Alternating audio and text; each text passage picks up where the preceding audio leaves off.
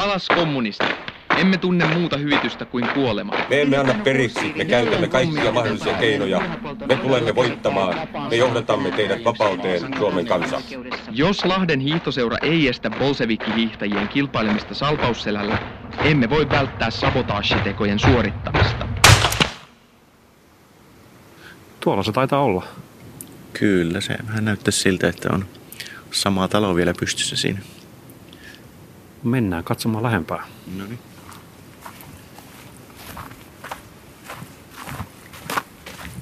Herää kysymys, missä on nämä Helsingin näistä muinaismuistoista huolehtivat ihmiset. Ja miksi tänne on laitettu kylttiä?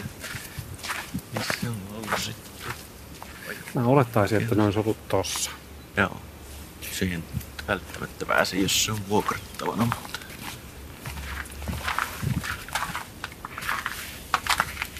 Joo, tää on kato tämmönen vuokrattavana oleva tila nyt täältä. Näkyykö pommin jälkiä? Hakarista ei ainakaan näytä olevan seinässä enää. Joo, kyllä ne on varmaan siistittyjä vuonna 77. Niitäkin käytiin piirtelemässä. Olemme äärioikeiston tutkijan Tommi Kotosen kanssa Helsingin Lauttasaaressa. Lähellä Lauttasaaren eteläkärkeä Veneentekijän tiellä sijaitsee teollisuuskiinteistö, jossa tapahtui kylmän sodan ajan huomattavin suomalaisen äärioikeiston terroriteko. Vähän jäi Tommi nyt epäselväksi, että missäköhän ne painokoneet oikein oli. Joo, ei ihan tarkkaan pystynyt tuosta kuvista tai muusta määrittelemään ilmeisesti tuolla alakerroksessa kuitenkin. Joka tapauksessa tämä kiinteistö on suomalaisen kylmän sodan aikaisen äärioikeiston kannalta aika merkittävä kiinteistö.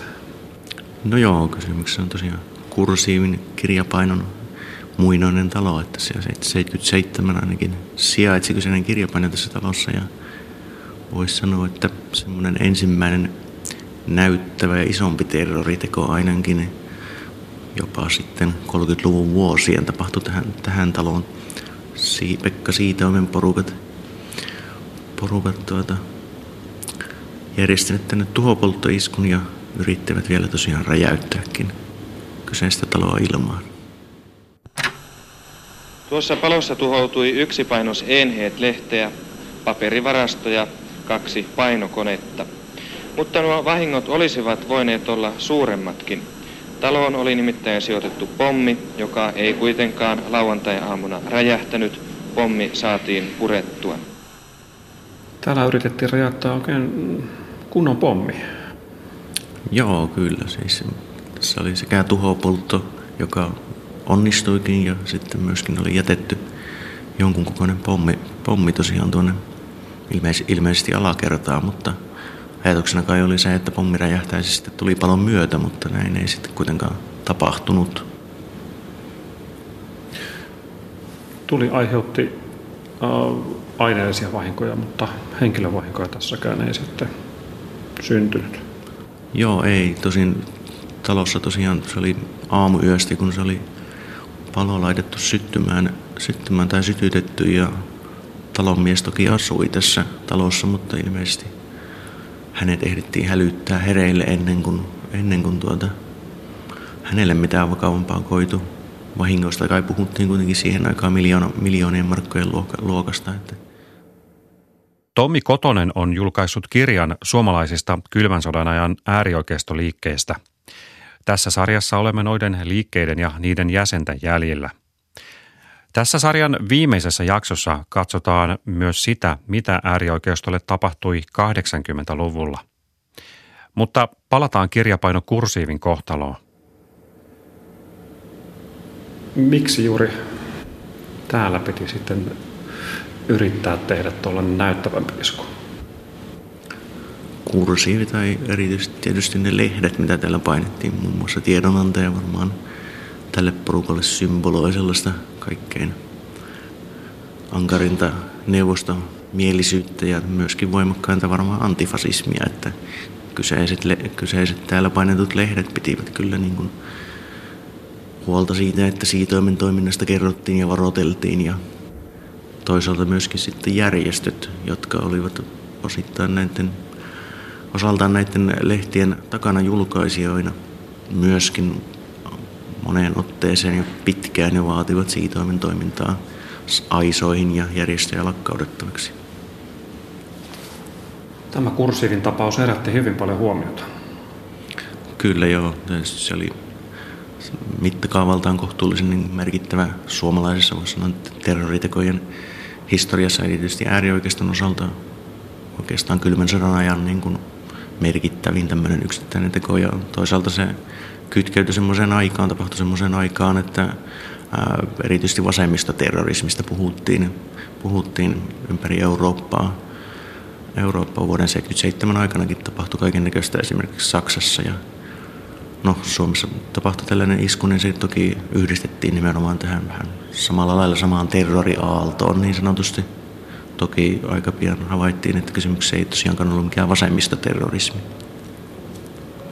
Ja tietysti kohteestakin saattoi jo päätellä, että tekijät olisivat muuta taustaa ja tietysti siinä oli vähän sellaistakin taustaa, että oli käyty jo piirtelemässä hakaristeja tuonne talon seiniin jo muutamaa viikkoa aikaisemmin ja ilmeisesti oli uhattu räjäyttääkin koko talo jo aikaisemminkin. Kirjapaino Kursiivin iskun selvittelyä seurasi muiden muassa Yleisradion A-studio. Viikon kuluessa murhapolton tekijöitä on etsitty kolmen 40 poliisin voimalla. Muun muassa Helsingissä ja Turussa tehdyissä tutkimuksissa on tähän mennessä pidätetty ainakin kolme henkilöä. Kaksi heistä on tiettävästi sisäministeriön vastikään fasistisena lakkauttaman isänmaallisen kansanrintaman jäseniä. Tuo isänmaallinen kansanrintama on toiminut Turussa. Tutkimuksien kulusta poliisi on kuitenkin kuluneen viikon aikana ollut sangen vaitelias. Aika nopeasti poliisi pääsi sitten ää, tekijöiden jäljille. Kyllä, tutkinta lienee ollut varsin helppoa, kun kun tämä pommikin oli kääritty kokoon tuota Pekka Siitamen valokuvausliikkeen teipille, niin ei tietysti vaatinut kauhean suuria älyllisiä ponnistuksia miettiä siitä, että miltä taholta isku lienee tullut. Ja pidätykset tehtiin aika nopeasti. No joo, kyllä, kyllä tuota, järjestön sotilasjohtaja Pekkala taisi olla jonkun aikaa pidempään, pidempään piilossa, mutta Kyllä jo muutamien päivien sisällä käytännössä juttu alkoi ratkeamaan. Mikä Tommi Kotosen mielestä ajoi Pekka Siitoimen kannattajineen kirjapainokursiivin iskuun? Tietysti he, heillä tuntuu olevan aika vahva tämmöinen epäoikeudenmukaisuuden kokemus kaikesta siitä, siitä tietysti, mitä, mistä, miten heitä käsiteltiin julkisessa sanassa ja miten heistä puhuttiin. Ja tosiaan tämä huhut tai vaatimukset kieltä, järjestön toiminnan kieltämisestä olivat olleet ilmoilla jo kohtuullisen pitkään. Sitten puhuttiin jonkun verran siitä, mitä Ruotsissakin kyllä tapahtui, että, että tuota, näihin liikkeisiin, vastaaviin liikkeisiin kuuluvia oli esimerkiksi erotettu mielipiteittensä vuoksi työpaikoilta. Että tämän, tämän, tätä tapahtui Suomessakin siitä miehille. Tämän he kokivat niin kuin jonkunnäköisenä terrorina itseään kohtaan ja sitten myöskin joillakin paikkakunnilla, muun muassa Kotkassa, taidettiin kieltää marssimasta siitoimen järjestön edustajia. Että tämäkin oli taas tämmöinen yksi, voisiko nyt sanoa, vähän niin kuin askel kohti sitä, että mitta täyttyy lopullisesti. Tätä, tämän he kokivat perustuslain vastaisena vainona itseään kohtaan. Mihin päädyttiin? Että antoiko Siitoin käskyn, että täällä sen iskun on tapahduttava, mutta ja laittoi sitten kätyrinsä asialle.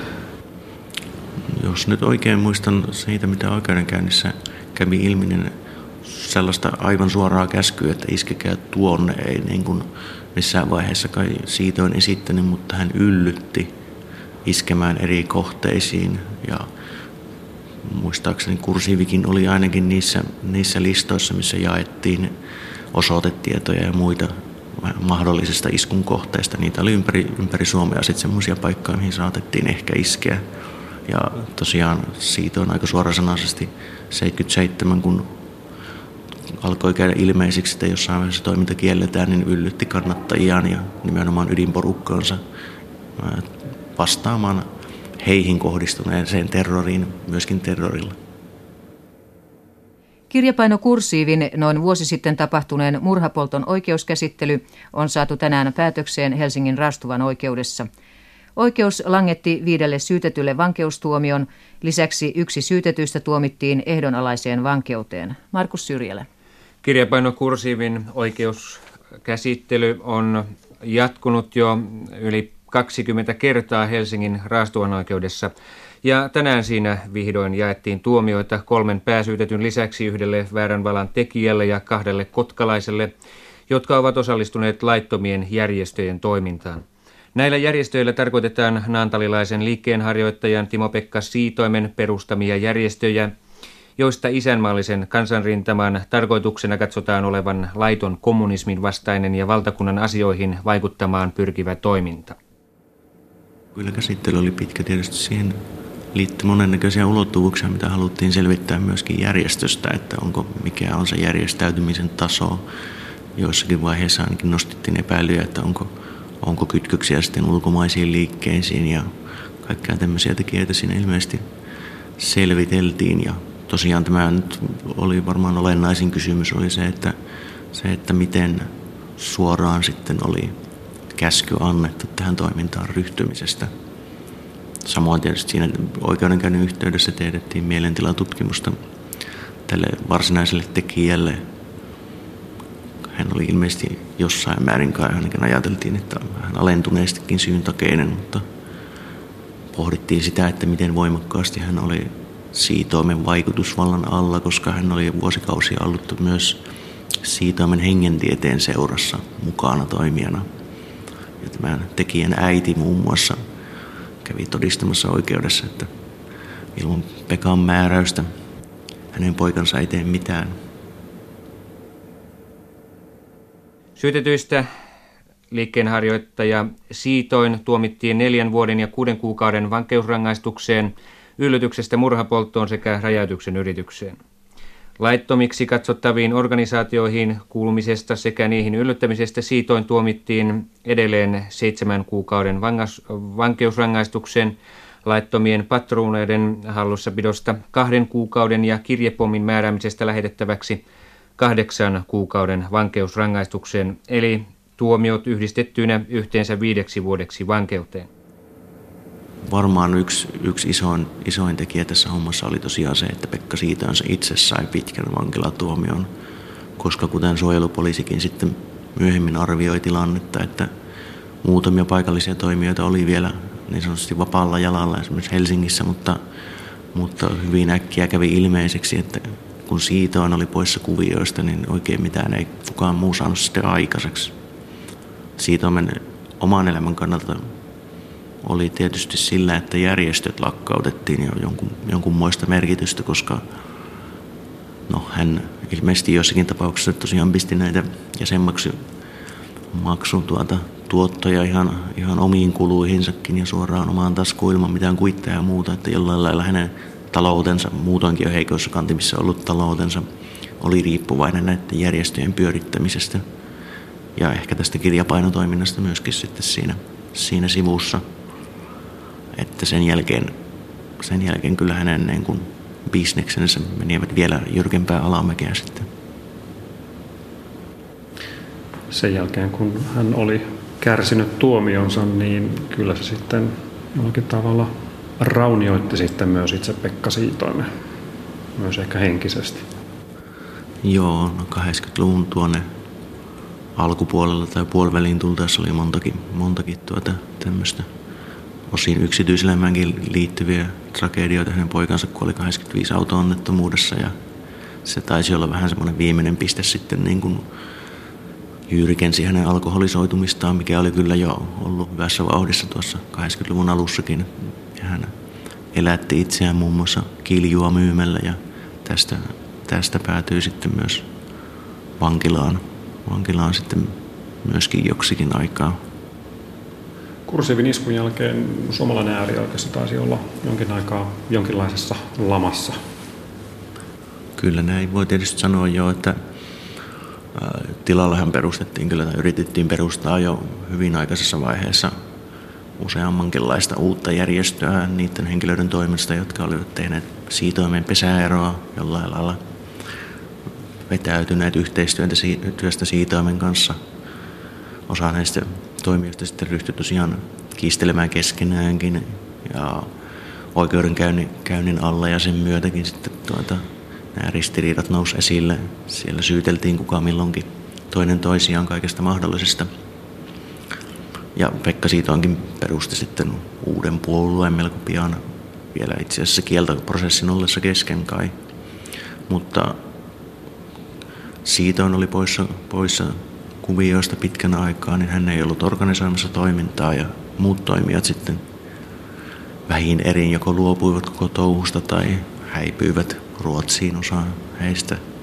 Osa oli taas ylipäätään sitten sellaisia toimijoita, että ilman kunnollista johtoa heistä ei oikein ollut vakavasti otettavaan toimintaan.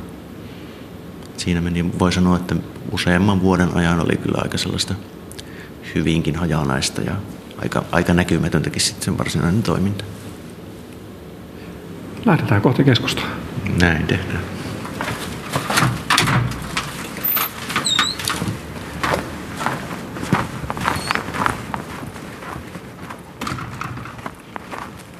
Seuraava etappi Tommi Kotosen kanssa on Helsingin Katajanokalla sijaitseva kahvila. Sen ikkunoista avautuu näkymä presidentin linnaa.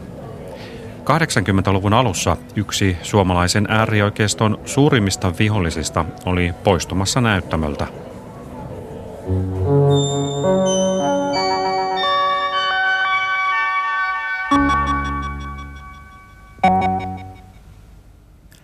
Tasavallan presidentti Urho Kekkonen luopuu presidentin tehtävistä. Kekkonen jättää valtion päämiehen tehtävät sairautensa vuoksi. Presidentin ero oli esillä aamupäivällä valtioneuvoston istunnossa. Asian käsittelyn pohjana oli presidentti Kekkosen oma kirje ja siihen liittyvä lääkärin todistus. Valtioneuvostolle osoitettu kirje kuuluu näin. Kuten oheisesta lääkärin todistuksesta ilmenee, on minua kohdannut sairaus, jonka vuoksi olen viime aikoina ollut estynyt hoitamasta tasavallan presidentin tehtäviä, nyttemmin todettu luonteeltaan sellaiseksi, että sen on katsottava muodostavan hallitusmuodon 25. pykälässä tarkoitetun pysyväisen esteen.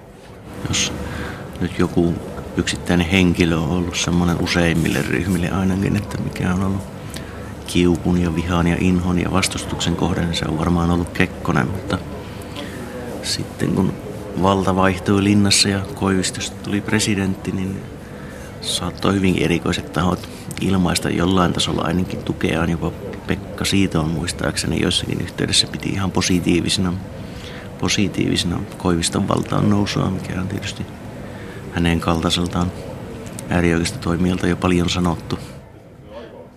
Suomalainen äärioikeisto oli uuden tilanteen edessä. Kekkonen oli poissa kuvioista. Lisäksi vasemmistolainen poliittinen liikehdintä ei enää ollut niin voimallista kuin aikaisemmin. Esimerkiksi taistolaisuuden vetovoima oli hiipunut. No voiko sanoa, että siinä 80-luvulla sitten, tai lähinnä 80-luvun alkupuolella, suomalainen äärioikeisto oli sitten vähän tyhjän panttina, kun ei oikein ollut ketään mitä vastaan osoittaa mieltä. No kyllä, tietysti tavallaan näin, näin voi sanoa, että ää, toki jotkut ryhmät, ehkä tämmöiset sanat ei niin radikaalit kaikessa mielessä, mutta niin kuin, muun muassa Kauko Kareen aikanaan perustama itsenäisyyden puolesta ry sitten keskittyi oikeastaan tämmöiseen edelleen vielä antikommunistiseen toimintaan. toimintaan. Hän oli viera- vierailijana muun muassa, muun muassa tuota Afganistanin kommunistisen hallinnon vastustajia, eli täälläkin kävi ehkä joitakuita supoakin kiinnostaneita henkilöitä näissäkin yhteyksissä aikanaan, aikanaan 80-luvulla vierailla, mutta noin muuten, muuten toki 70-lukua erityisesti leimannut siitoimen toiminta, niin oli, oli hyvinkin heiko, heikossa hapeessa niin sanotusti ja muutamia nuorisoryhmiä ehkä pyöri, mutta heilläkään ehkä semmoinen selkeän oman identiteetin löytyminen, että mitä nyt tässä vastustetaan ja mitä tässä nyt oikeastaan ollaan tekemässä, niin oli vielä aika kehitteillä, jos näin voi sanoa. 80-luvulla suomalainen äärioikeisto löysi uuden vihollisen pakolaisista. Ensimmäiset niin sanotut Vietnamin venepakolaiset saapuivat Suomeen vuonna 1979. Ensimmäinen ryhmä Indokiinan pakolaisia saapui maahamme eilisiltana. Nyt vasta tulleille alkaa sopeutumisen aika. Kieli, kulttuuri ja ilmasto sekä ruoka ovat täysin toisenlaisia kuin mihin he ovat tottuneet. Sopeutumiseen venekansa tarvitsee sekä rauhaa että myötätuntoista suhtautumista. Ruotsissahan oli jo aikaisemmin ollut, ollut tuota, kohtuullisen aktiivistakin toimintaa maahanmuuton vastustamisen tiimoilta ja sieltä käsin oikeastaan jonkun verran alkoi tulla sitten Suomeenkin materiaalia. Itse asiassa mitä ilmeisimmin hyvin, hyvin usein suomen ruotsalaisen Mandelin kynästä vielä lähtöisin olevaa aineistoa. Ja näitä pakolaisvastaista aineistoa sitten levitettiin Suomessakin 80-luvun puolivälin jälkeen. Kovin paljonhan Suomessa siihen aikaan ei pakolaisia toki ollut. 70-luvulla oli tullut Siilestä pakolaisia ja 80-luvulla jonkunnäköiseksi kysymykseksi nousi sitten Vietnamin venepakolaisten vastaanotto. Tämän aiheen tiimoilta käytiin kyllä, voisi sanoa jonkunnäköistä niin kuin ihan julkista debattiakin, että miten Suomessa pitää ylipäätään suhtautua pakolaiskysymykseen. jollain lailla esillä oli pääministeri, silloisen pääministeri Sorsan kannanotot, siihen, että montako kymmentä tuhatta pakolaista mahdollisesti Suomi tarvitsee tai Suomeen voidaan ottaa lisää. Ja tämä herätti kritiikkiä ihan kohtuullisen laajalta eduskuntakyselyitä myöten ja näin poispäin. Ja Helsingin Sanomissa käytiin pitkää debattia myös samasta aiheesta.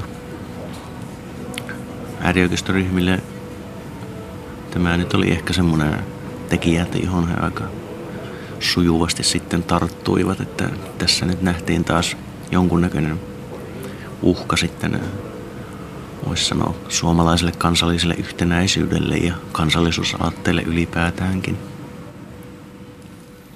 Suomi on nyt siis pessyt kasvojaan maailman silmissä ottamalla vastaan noin sadastuhannesosan niin sanotusta venekansasta. Ja toinen sadastuhannesosa vastaanotetaan viikon kuluttua. Tiedotusvälineille ja niiden kautta kaikille suomalaisille on pakolaisista annettu etukäteen kiitettävän ahkerasti tietoja. Niinpä Helsinki-Vantaan lentokentällä oli eilisiltänä pakolaisryhmää vastaanottamassa kymmeniä uteliaita sekä tietenkin myös tiedotusvälineet televisiosta aikakauslehtiin. Ja kielivaikeudet alkoivat heti, vaikka paikalla oli kaksi tulkkia. Tuota uhkaa torjumaan sitten lähti, lähti ö, erilaisia porukoita, joista yksi oli peräisin täältä Katajanokalta. Kyllä joo, Suomessa oli oikeastaan nyt, voisi sanoa tuolta 80-luvun alkuvuosilta jo alkanut kehittyä pikkuhiljaa tämmöinen brittiläistä alkuperä oleva skinhead-alakulttuuri ja näitä jonkunnäköisiä ryhmiä kai tavattiin jo tuossa 80-luvun alussa muun muassa Tampereelta. Mutta Helsingissä, Helsingissä oli tämmöinen Katajanokalla sitten oma skiniporukkansa, joka ehkä on äärioikeiston tutkijankin näkökulmasta siinä mielessä kiinnostavampi, että toisin kuin useimmat muut skiniryhmät, jotka ehkä saattoivat keskittyä musiikkikulttuuriin ja joidenkin iskulauseiden huuteluun ja tämmöiseen natsityyliseen pukeutumiseen jossain mielessä tai no, skinny-pukeutumiseen, niin tuota, tämä Katajanakan skinny-porukka itse asiassa oli huomattavasti enemmän kiinnostunut myös ihan poliittisesta vaikuttamisesta.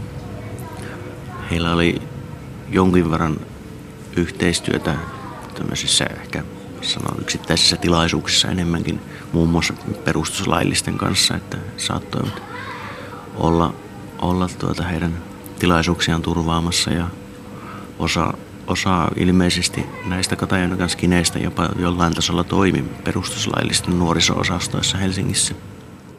Katajanokan skinien parissa perustettiin järjestö, jolla oli laajahko ja selkeä poliittinen ohjelma. Järjestö oli kansallinen kulttuuririntama.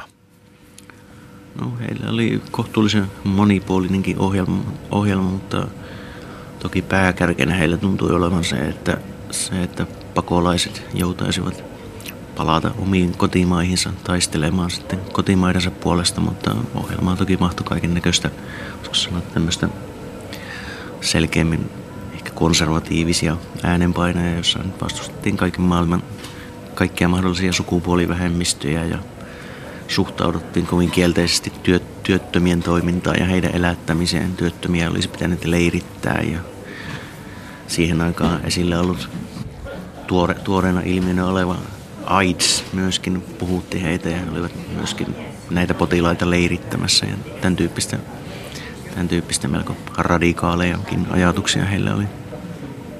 Heillä oli toki myöskin melko voimakas tämmöinen, sanoa vapaussoturihenki ja tämmöisen idean esille tuominen, että heidän lehtensäkin nimi oli Valkoinen rintama, joka voidaan ehkä osittain ymmärtää viitteeksi vuoden 18 perintöön, mutta toisaalta taas voidaan tietysti nähdä rotuopillisenakin näkemyksenä siitä, että minkälainen Suomi nyt pitäisi olla heidän mielestään. Heillä oli kovin, kovin paljon erityisesti näillä keskeisimmillä toimijoilla, toimijoilla niin kiinnostusta näihin heimosota aatteisiin ja sen aikaiseen toimintaan. Että historia kiinnosti.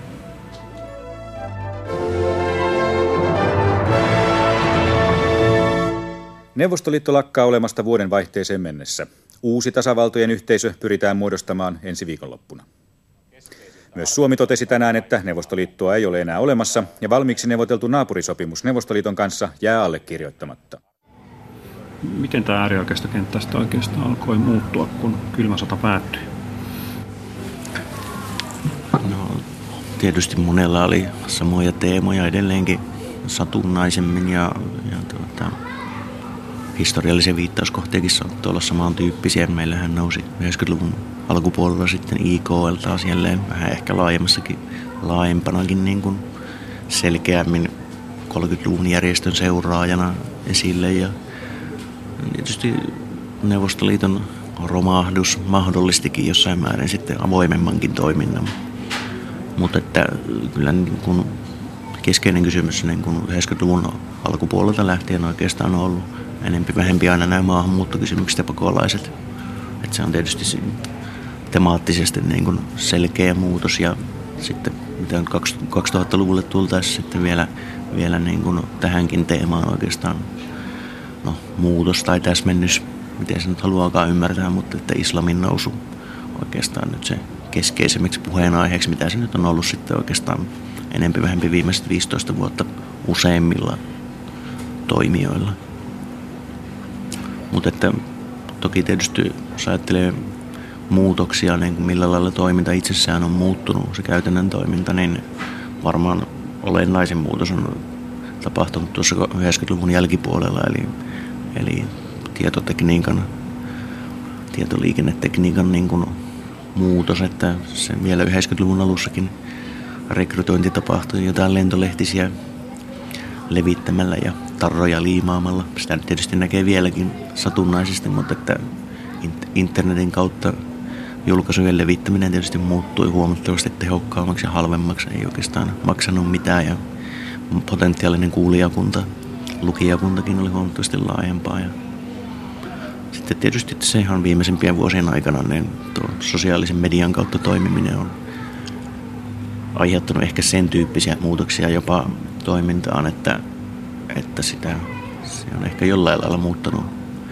muuttanut aika paljonkin muotoaan sikäli, että ennen muinoin nämä, nämä tuota, järjestöt elivät jonkun aikaa ja kuolivat pois muutaman vuoden jälkeen muutamia poikkeuksia lukuun ottamatta, mutta nyt on ehkä helpompi niin kuin ylläpitää jatkuvastikin tämmöisiä verkostoja, vaikka itsessään suoranaista toimintaa ei olisikaan. Että ehkä tietty jatkuvuus saattaa olla se, mikä on niin kuin tulevassa kuvassa ehkä selkeämmin esilläkin näissä, näissä toiminnoissa.